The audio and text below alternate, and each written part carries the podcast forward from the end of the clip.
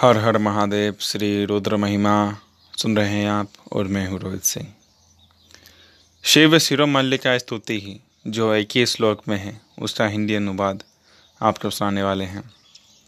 अपने माता एवं पिता के चरण कमलों की सेवा के लिए जब पार्वती पुत्र कार्तिकेय अपने वाहन पर चढ़ कर उपस्थित होते हैं, तब उनके वाहन मयूर से डरकर भगवान शंकर के शरीर के आभूषण, भूत सर्पों के शुभ हो जाने, वह गहरी लंबी साँसें लेने से भगवान शंकर के नेत्र में अग्नि के समान ताप उठने लगता है, जिससे जटाजूट में स्थित चंद्रखंड पसीजने लगता है। ऐसी अवस्था में चंद्रखंड से बहती हुई प्रचुर सुधा धारा से सिंचित शंकर के गले में विद्यमान ब्रह्मा के शीर की मुंडमाला जो निर्जीव है, वह पुनः जीवित हो उठती है और पूर्व काल में अध्ययन किए हुए शास्त्रों का पाठ करने लगती है। ऐसे त्रिशूलधारी भगवान शंकर के गले में विद्यमान विधि मुंडमाला आप लोगों की रक्षा करे हर हर महादेव।